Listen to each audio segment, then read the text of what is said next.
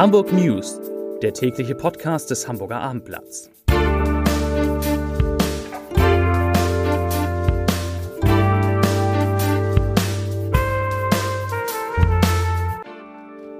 Hallo und herzlich willkommen. Mein Name ist Stefan Steinlein. In unserer Nachrichtensendung geht es heute um ein Urteil zur Wasserlieferung aus der Lüneburger Heide an Hamburg. Es geht um den Weltkongress ITS, der sich eine Woche lang in Hamburg mit dem Verkehr der Zukunft beschäftigt, um eine Ehrung der Biontech-Gründer durch eine Hamburger Stiftung, um die entscheidende Rolle, die fossile Energieträger immer noch an der Stromerzeugung in der Stadt haben, und es geht um einen Lobgesang auf die Elbphilharmonie. Doch zunächst kommen wir, wie immer zu Beginn unserer Sendung, zu den Top 3, zu den drei meistgelesenen Artikeln auf abendblatt.de. Auf 3 Bedroht dieses Urteil die Hamburger Wasserversorgung? Auf 2 Kulturschock an der Nordsee, eine exotische Familie auf Föhr. Und auf 1, also der meistgelesene Artikel, Hamburg von Großraumstörung betroffen, Internetausfall. Und damit kommen wir zu den Nachrichten des Tages. Bedroht ein Urteil des Verwaltungsgerichtes Lüneburg die Wasserversorgung in Hamburg? Hamburg Wasser sagt ja. Der Versorger ist mit einer Klage gescheitert und prüft nun in die Berufung zu gehen. Zwar hat Hamburg Wasser die Erlaubnis, Grundwasser aus der Nordheide zu fördern, doch der Landkreis kann sie bei unvorhersehbaren Ereignissen auch einfach wieder zurückziehen. Der Klimawandel und eine anhaltende Wasserknappheit zum Beispiel in trockenen Sommern könnten dazu führen. Hamburg Wasser besteht aber darauf, eine feste Genehmigung zu bekommen.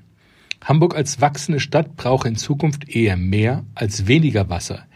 Das sagte der Sprecher der Geschäftsführung von Hamburg Wasser, Ingo Hannemann. Zitat Dieses Urteil ist für uns nicht zufriedenstellend, so Hannemann. Zwar habe das Gericht erklärt, die Wassermenge, die Hamburg Wasser in der Nordheide entnehmen wolle, sei mit dem Natur- und Umweltschutz vereinbar. Dennoch sei das Urteil ein schlechtes Signal für die Versorgungssicherheit Hamburgs und die Wasserwirtschaft insgesamt, so Hannemann. 16,1 Millionen Kubikmeter Wasser hat der Landkreis Harburg den Hamburgern durchschnittlich pro Jahr zugestanden. Hamburg Wasser fürchtet, dass man künftig in Trockenperioden häufiger zum Wassersparen aufrufen müsse. Etwa 12 bis 13 Prozent des Hamburger Bedarfs werden aus der Heide gedeckt. Unser nächstes Thema. Weltpremiere geglückt. Mit der Fahrt eines automatisierten S-Bahn-Zugs von Berliner Tor nach Bergedorf ist heute der Weltkongress für intelligente Transportsysteme, kurz ITS, gestartet. Willkommen in Hamburg und willkommen in der Zukunft. Das rief der Vorstandsvorsitzende der Deutschen Bahn, Richard Lutz, kurz bevor die S-Bahn losrollte. Bürgermeister Peter Tschentscher durfte den Knopf drücken, mit dem die Zugführerin die Steuerung an den Computer übergab. Die Zugführerin legte die Hände in den Schoß und legt den Zug fahren. Der fährt und hält automatisch und öffnet auch selbst die Türen. Verzichten will die S-Bahn aber auf ihre Zugführer nicht. Vier Züge dieser Art sind in Hamburg bereits umgerüstet. Sie werden im Dezember in den Regelbetrieb gehen. Auf dem ITS-Weltkongress will sich die Hansestadt bis zum Freitag als weltweites Schaufenster für intelligente Verkehrssysteme präsentieren. Rund 400 Aussteller aus aller Welt zeigen Ideen und Lösungen dazu. Dazu zählen unter anderem die autonom fahrenden Kleinbusse, die bereits jetzt in der Hafen City unterwegs sind, ein Pilotprojekt für den autonomen Transport von Schiffsladungen zum Containerterminal oder selbstständig einparkende Autos im Parkhaus. Kommen wir zum Thema Corona. Die 7-Tage-Inzidenz in Hamburg ist heute weiter gesunken.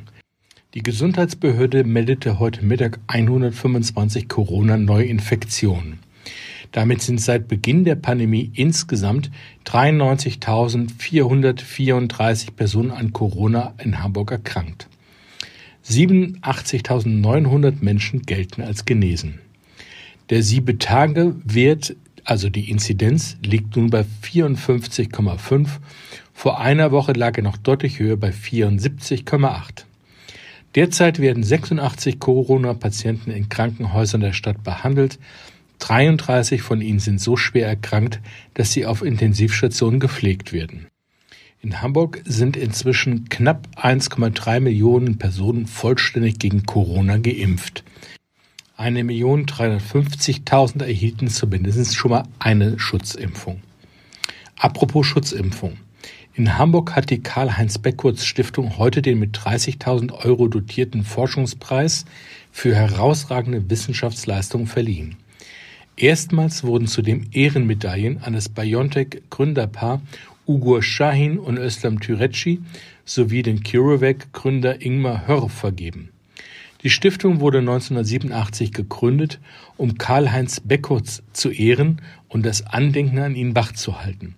Sie vergibt jährlich Preise, fördert wissenschaftliche Arbeit und veranstaltet interdisziplinär angelegte Symposien über Themen, die der Wissenschaft und der Wirtschaft gleichermaßen am Herzen liegen. Von wegen Energiewende. Rund 92 Prozent des zuletzt in Hamburg produzierten Stroms stammen aus fossilen Energieträgern, nur etwa sieben Prozent aus regenerativen Energiequellen und ein Prozent kommt aus nicht biogenen Abfällen und sonstigen Energiequellen. Das geht aus der Antwort des Hamburger Senats auf eine kleine Anfrage des CDU-Umweltpolitikers Sandro Cappo hervor. Allerdings muss man dazu sagen, allerdings stammen diese neuesten Zahlen aus dem Jahr 2019, als das Kohlekraftwerk Moorburg noch lief. Bei den fossilen also bei den klimaschädlichen Energieträgern, machte die Kohleverstromung dementsprechend auch 84 Prozent aus. 15 Prozent des in Hamburg aus fossilen Energieträgern produzierten Stroms wurde mit Erdgas erzeugt. Hamburg verbraucht nach den Zahlen deutlich mehr Strom, als hier produziert wird. Im Jahr 2019 lag der Verbrauch laut Senatsantwort bei rund 13,5 Terawattstunden Erzeugt wurden in der Hansestadt aber nur 9,2. Mit der Abschaltung des Kohlekraftwerks Moorburg dürfte sich der Energiemix deutlich verändert haben. Genaue Zahlen dazu liegen aber bisher nicht vor. Kommen wir zu unserem letzten Thema. Die Elbphilharmonie ist im neuen Buch Ultimative Reiseziele Deutschlands die Top 250 Liste von Lonely Planet, so heißt das Buch, auf dem dritten Platz gelandet. Ich zitiere dieses gläserne Kunstwerk, das sich wie eine gefrorene Welle in den Himmel über dem Hamburger Hafen schwingt, ist aus der Skyline der Hansestadt nicht mehr wegzudenken. So heißt es zur Begründung. Und weiter, völlig zu Recht hat das so ambitionierte wie fantastisch anzusehende Konzerthaus Platz 3 in unserem Ranking erobert. Zumal es ja lange Zeit so aussah, als würde das Projekt Elbphilharmonie in einem Desaster enden zehn statt drei Jahre Bauzeit und eine Verzehnfachung der Baukosten für die öffentliche Hand von 77 auf 789 Millionen Euro. Zitat Ende.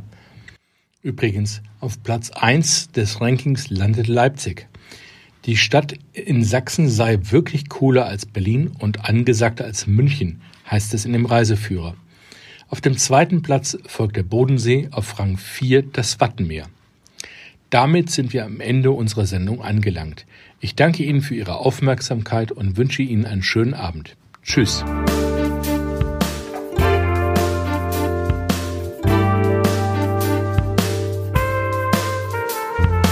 Weitere Podcasts vom Hamburger Abendblatt finden Sie auf abendblatt.de slash podcast.